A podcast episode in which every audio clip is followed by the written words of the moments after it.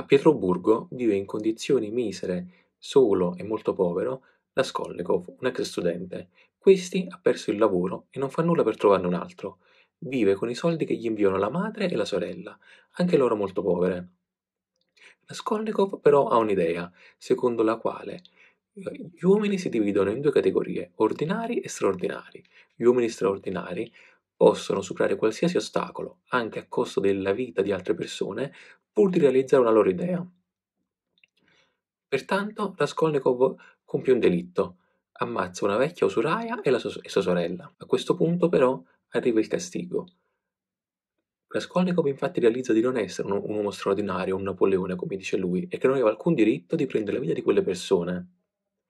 Spero di avervi incuriosito circa questo romanzo che mostra come possa essere traumatico conoscere se stessi.